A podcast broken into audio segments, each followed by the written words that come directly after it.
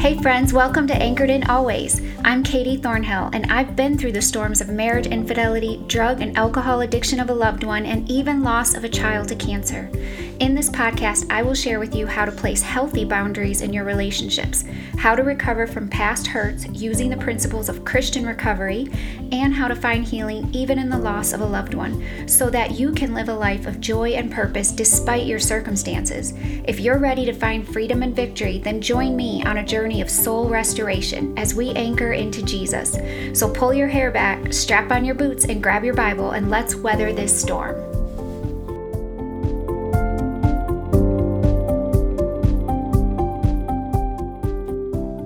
Welcome back to Anchored in Always. I am so excited for today's episode. In episode one, you heard my story, and today you get to hear my husband Josh's story. And I think when you hear his story and mine, you will get a better idea of our heart for ministry, for recovery, and hope in Jesus. And I am just so proud of him and the work that he has put into his recovery and his journey. And his story is just a true testament to what God can do in the life of someone who is fully surrendered to him and is willing to put the work into their recovery and their journey. So, with that, I am going to turn the mic over to my amazing husband, Josh, so that you all can hear his story today. Well, hey, before we begin, I just wanted to say a big thank you to my wonderful wife, Katie, for even allowing me to share my testimony on this uh, venue in Anchored in Always and to be a part of her listening audience. Uh, and so, with that, Katie, thank you so much. And uh, we'll jump right in.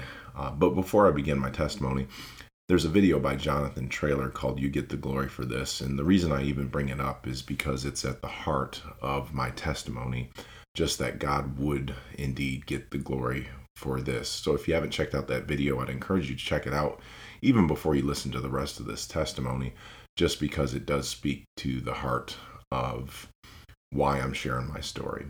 With that, let's jump right in.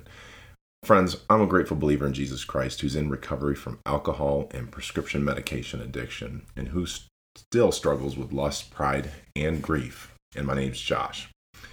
You know, I've heard many testimonies since being in recovery, and many of them begin much the same way with some incident early on, whether it's trauma, issues with parents, abuse, or whatever type of event, is usually a beginning point for that individual's story of hurts, habits, and hangups. Well, friends, this is not my story. See, I didn't have a sordid upbringing, thank God, suffered no major abuses growing up, and didn't have to deal with any major losses for a large part of my early life. Yet somehow I still ended up on a cold floor of a drug and alcohol treatment center on the verge of losing everything. But more on that later. I was born, and raised in Lansing, Michigan. Charlie and Lorraine uh, Thornhill were my parents. And yes, they stayed together. They had marriage issues like most, but they were together, which is uncommon these days. So I guess I was blessed from the beginning. I have a, a younger brother, five years younger than me, Caleb. My early years, I think, would be considered typical, or perhaps ideal is a better word. See, my mother was the nurturer, always ready and willing to help with homework and school projects and made dinner. And my father was more of a tough love kind of guy, but taught me valuable lessons like hard work, determination, and grit. We never attended church growing up, but I often remember my dad saying, Hey, we need to be in church. But that time never came. My parents certainly weren't against God, but they never spoke of him much. As a matter of fact, most of my thoughts on God were formed by the movies I'd seen. Ten Commandments being the main one. You remember, the one with Charlton Heston. I can't tell you how many sleepless nights I had imagining a burning bush on my bedroom floor, but that's as far as I got in my youth. See, my parents worked full time, so my brother and I spent a fair amount of time in daycare and doing stuff that boys usually do. We played video games, played outside a lot, built forts, rode bikes, hung out with friends, and then there was sports. From my earliest memories, I have always been involved in some type of sport.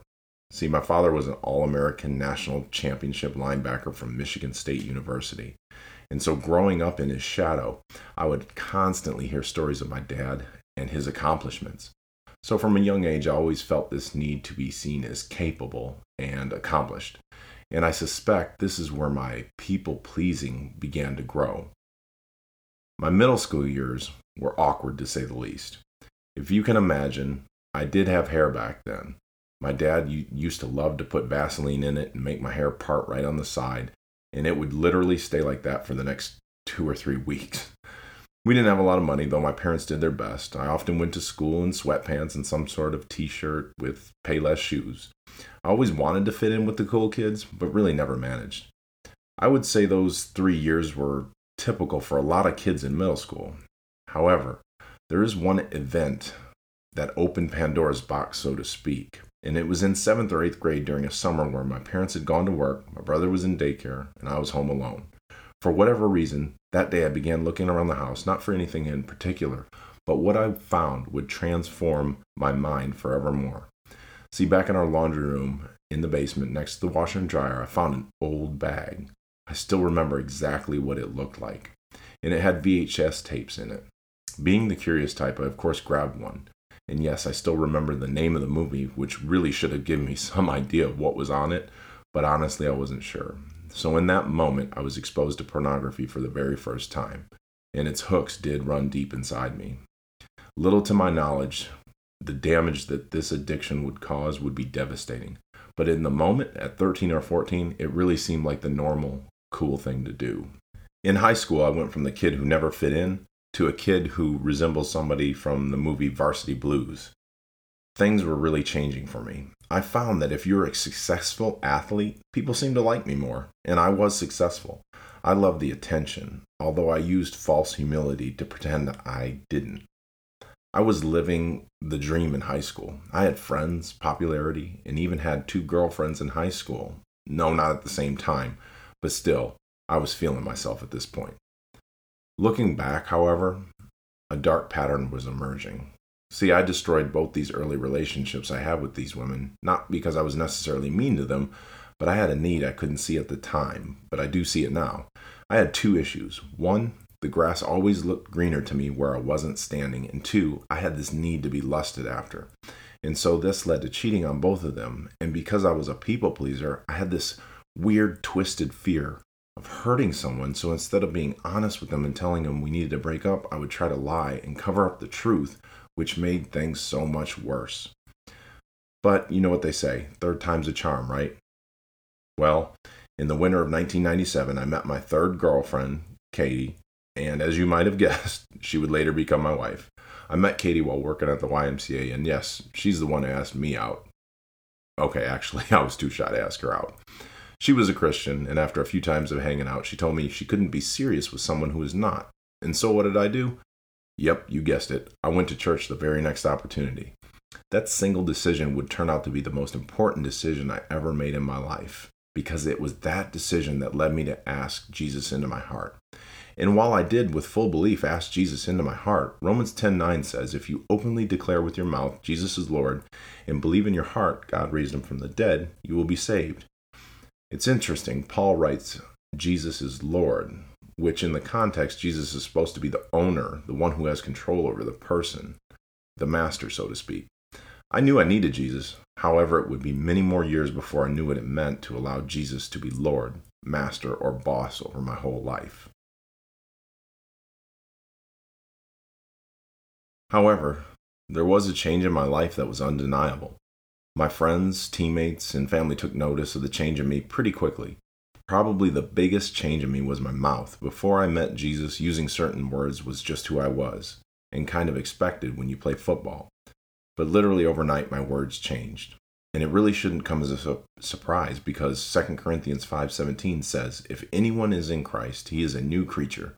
The old things have passed away; behold, the new things have come." So here I was, senior year of high school, and from the outside, I had it all. I had friends, I had popularity, though mostly from football, good grades, and most importantly, I had Jesus. Although I still carried with me this deep seated issue with self esteem, a need to be wanted or lusted after, and an identity problem that was really wrapped up in being an athlete.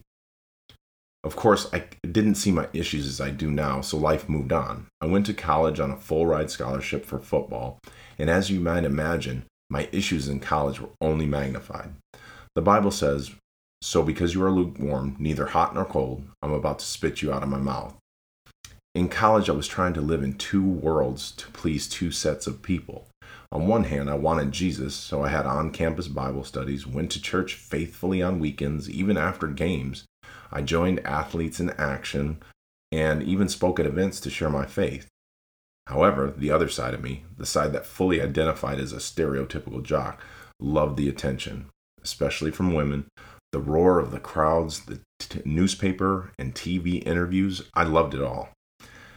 But this fed a growing sense of pride that usually came out as false humility and also filled a need to be lusted after. And it wasn't good enough to have all this, including a great girlfriend. I wanted more, and the grass still looked greener everywhere except where I was standing. There were times that the tension between these two lives showed up, and unfortunately, it was Katie that often got hurt. As college drew to a close, my success on the field grew, and I was eventually drafted by the Detroit Lions. But after several injuries in my short NFL career, I decided it was time to retire. Looking back, who I saw myself was as for the majority of my life up until this point was an athlete, and now that identity was gone. This created a huge void in my life that Christ wanted to fill, but I couldn't see it at the time. So life moved on. After retirement, most of Katie and I's friends were getting married, so I figured this is the next thing I probably should do. I know, very romantic. And I figured as a bonus, getting married would at least solve, solve my issues I had with lust and pornography, right? Nope. So in 2003, Katie and I married, and life from the outside seemed to be going well. We, I mean, we had good jobs. We went to church. We had close friends, close family. We had money. We were living the dream, as they say. In 2006, we had our first child, Hannah. We had everything we wanted, but later that later that same year, my worldview, a worldview that believed that the storms of life were supposed to be for other people, or at least not for people who were trying to follow Christ, that worldview collapsed. In 2006, my father passed away suddenly. This man, who I owed much of my athletic success, was gone in an instant, with no chance to ever share how I really felt about him. This moment changed me. I was so angry at God. I felt so much pain in that moment. It was then and there I decided that if I have to experience this sort of pain, even after accepting you, Jesus, then I choose to do what makes Josh happy from this point on. You know, I wonder how many people have heard this advice before do what makes you happy. This philosophy turned out to be catastrophic in my life. See, up until this point in my life, I rarely used alcohol, but after this, I didn't see the point in restricting myself anymore. I mean, I wasn't training for anything. I knew other Christians who drank, and honestly, it made me feel better, act funnier, be more social, what did it really matter? And so the proverbial match was thrown onto a tinderbox that was full of identity issues, porn issues, lust issues, shallow faith, and a grieving heart. I bet you can see where this is going. I was in graduate school at the time my dad passed, and now, with a do what makes you happy mindset, I began to attend more late night study sessions, hang out at the bar more, and interact more with women who would listen to my story. All the while, Katie was left at home to work and care for Hannah. This, of course, led to my first affair. And as I look back at this, it really hurts to think about all the pain that I caused Katie and all the relationships I damaged. And unfortunately, it wouldn't be the last time. The only good thing I can see looking back is that although I had begun to turn my back on God, He never once turned His back on me. I knew deep down he wanted something better for me, better for Katie and I, better than a broken marriage and a life full of lies and addictions. I eventually told Katie of the affair and we went to counseling, which helped, but the issues that were at the core were never addressed the unresolved grief, the anger towards God, the missing identity, and the huge lack of surrender to Him in my life. But life did get better for a while. We had our second child, Isaac. I had a good job after graduation, and things seemed again to be going well, at least from the outside. In 2011, an old back injury from football returned, which required spinal injections, physical therapy, and yes, you guessed it, pain medication. The way I felt on pain medication was the way I f- thought I should be able to feel every second of the day. I mean, small, meaningless jobs around the house, they became fun. Parenting wasn't so stressful anymore, and the grief in losing my dad was fading. And over all that, I was out of pain. I had found the answer, or so I thought. I remember the very day I decided I would continue to use this medication to fill that emptiness, that void that was deep inside me.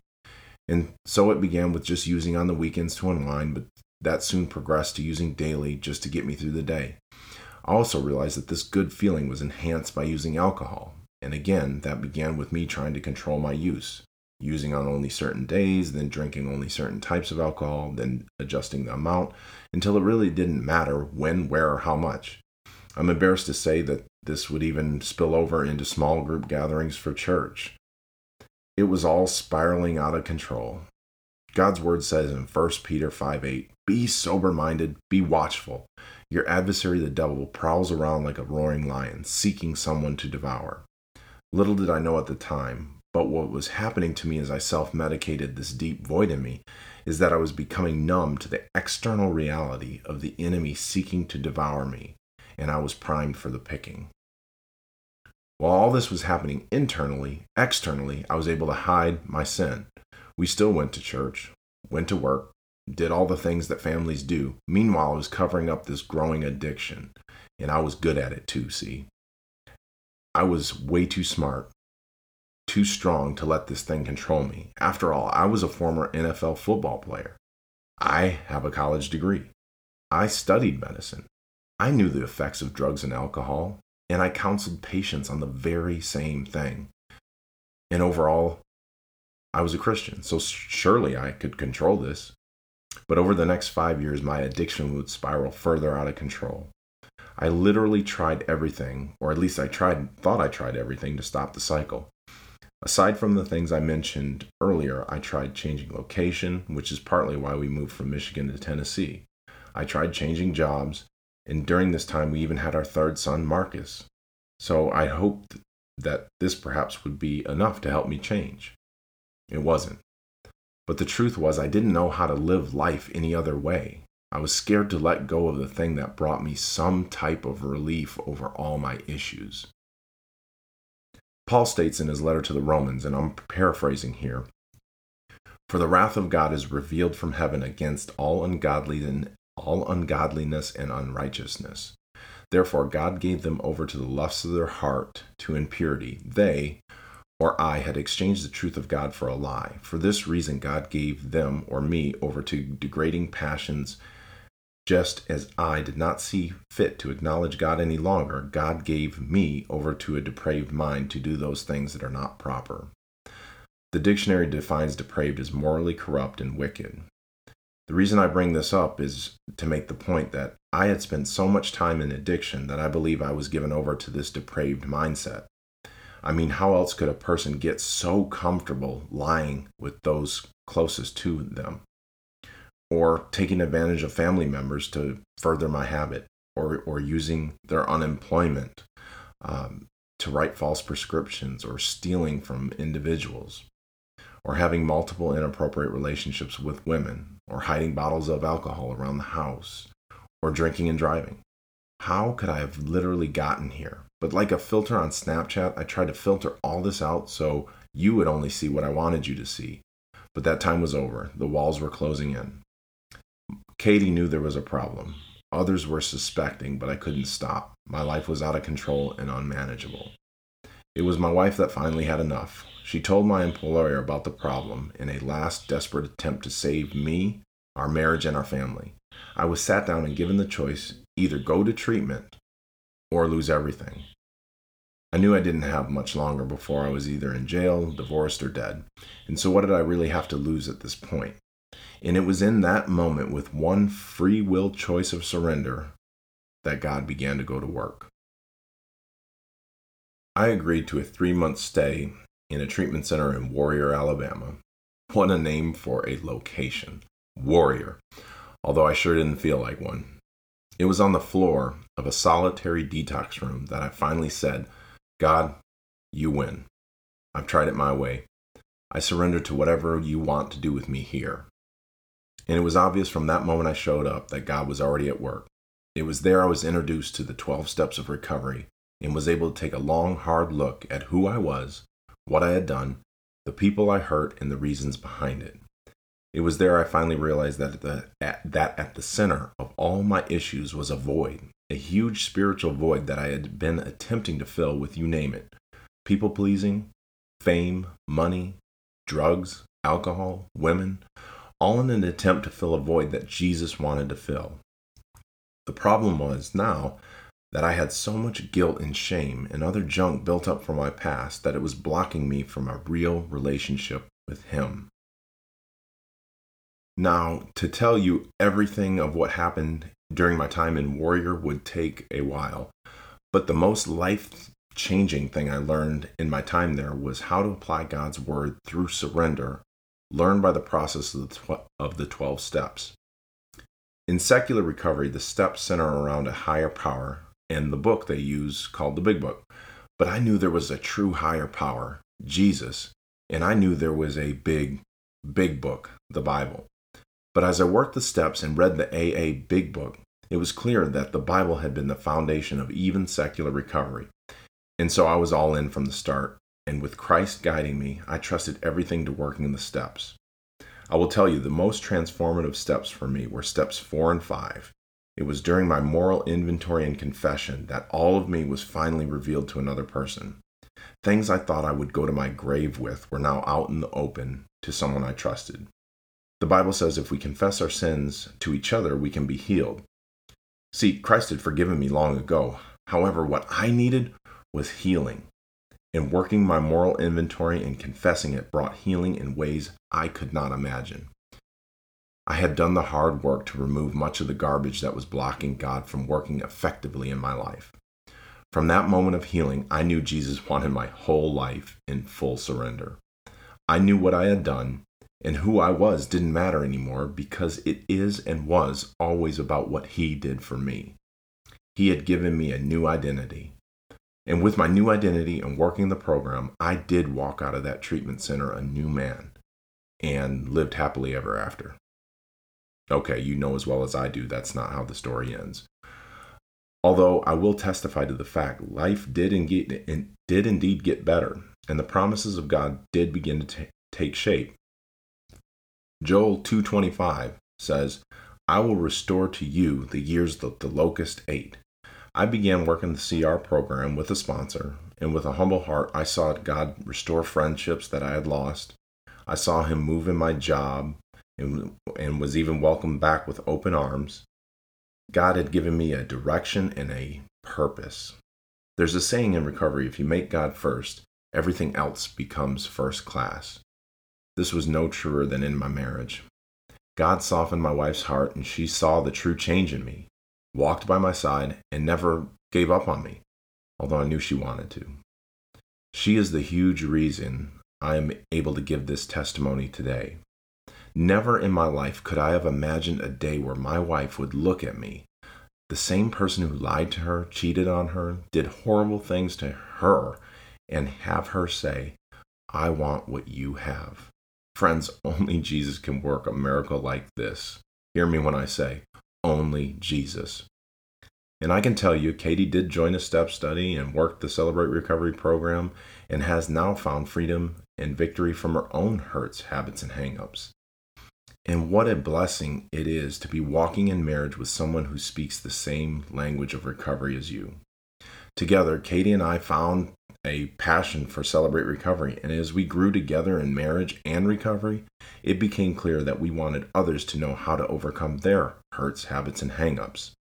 And so, with a few close friends in recovery, together we began Celebrate Recovery at Grace Community Church, where we're able to serve as ministry leaders. We have had a front row seat seeing lives changed on a weekly basis as we continue sponsoring people and leading step studies. Glory to God alone. I wish I had time to tell you of how God worked in us and through us to make all this happen, but trust me when I say God is able to do immeasurably more than all we ask or imagine, according to his power that is at work within us. I did leave out one thing, though, as I shared how Celebrate Recovery came to be at Grace Community Church. Someone once told me that early in recovery, that some of our hardest trials will come long into the road of recovery. It was actually about two years into recovery for me. In 2018, just as Katie and I were considering bringing Celebrate to Recovery to our home church, and life was going well, we, we were actually on our annual camping trip as a family. So Hannah, Isaac, and Marcus, and of course Katie. And it was then we noticed something strange about our five year old son, Marcus. Normally, he's the one with the engine that never stopped. He was the one always into something, always on the move, full of life and energy. But on this day in the summer of 2018, we noticed he was a bit more tired than usual. And we had noticed some odd things.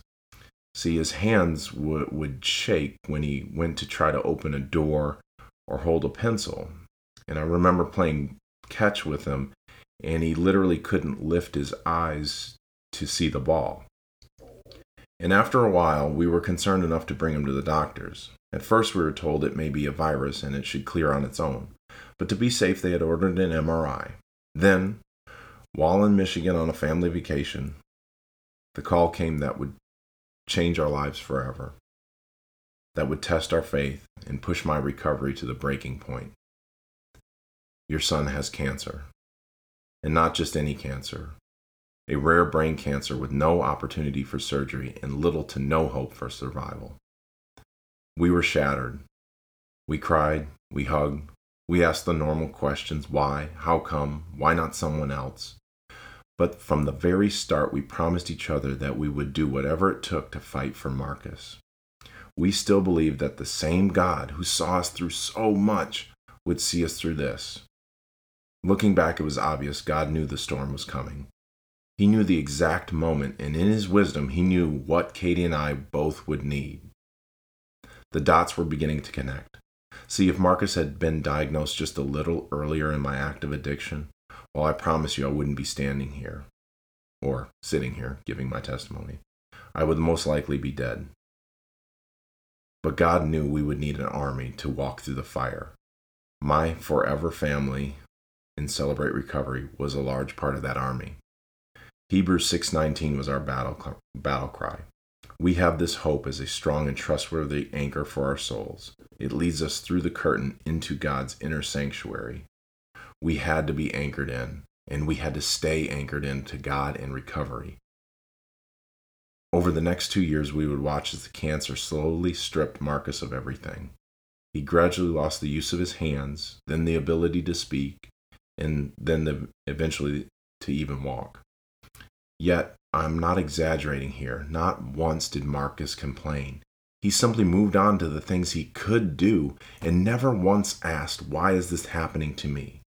When faced with some scary procedure or chemotherapy, he would simply say, Let's do this. Marcus was called home to heaven just a few short months ago. And in the and given the pain we endured and still endure today, I tell you, there's no earthly way I should be sitting here giving a testimony. My marriage should have collapsed. My faith should be shattered. I should have relapsed. And Hannah and Isaac should be angry. And I definitely shouldn't be able to turn back to the God who allowed this and say, I still trust you. But it's 2 Corinthians 12 9 at work, which says, He said to me, My grace is sufficient for you. My power is made perfect in weakness. Therefore, I will boast all the more gladly about my weakness, so that Christ's power may rest on me. Sufficient to say, Christ's power rests in me, and that's why I'm still able to stand today. To tell you all the stories of God's work through this dark journey would take much longer, but we are still anchored in today, and we are now more confident than ever that this program of recovery is not just for the alcoholic or addict, it's for everyone. Jesus said, In this world you will have trouble. Every one of us has trouble, and it takes on many forms and faces, but it's trouble just the same. Jesus went on to say, Take heart because I have overcome the world. If you're listening to this uh, today, would you consider anchoring in? Anchor into Jesus through the Celebrate Recovery community. Because as I have shared, it really does bring help, healing, freedom, and victory, and hope for any and all life's hurts, habits, and hangups. And if you're nervous or doubtful or whatever, I encourage you to be like Marcus. Take a deep breath and with a godly confidence say, Let's do this. My name is Josh. Thank you for letting me share.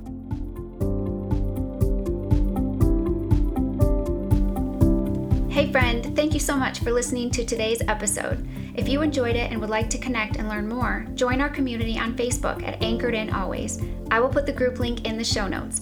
You can also email me at katie at anchoredinalways.com. Lastly, I want to bring this message of hope and healing to as many hurting people as possible. So help me spread the love by sharing this podcast on your social media outlets. Another way you can do this is to take a quick minute and subscribe and leave me a review. Thank you for anchoring in with me today. God bless you as you weather your storms.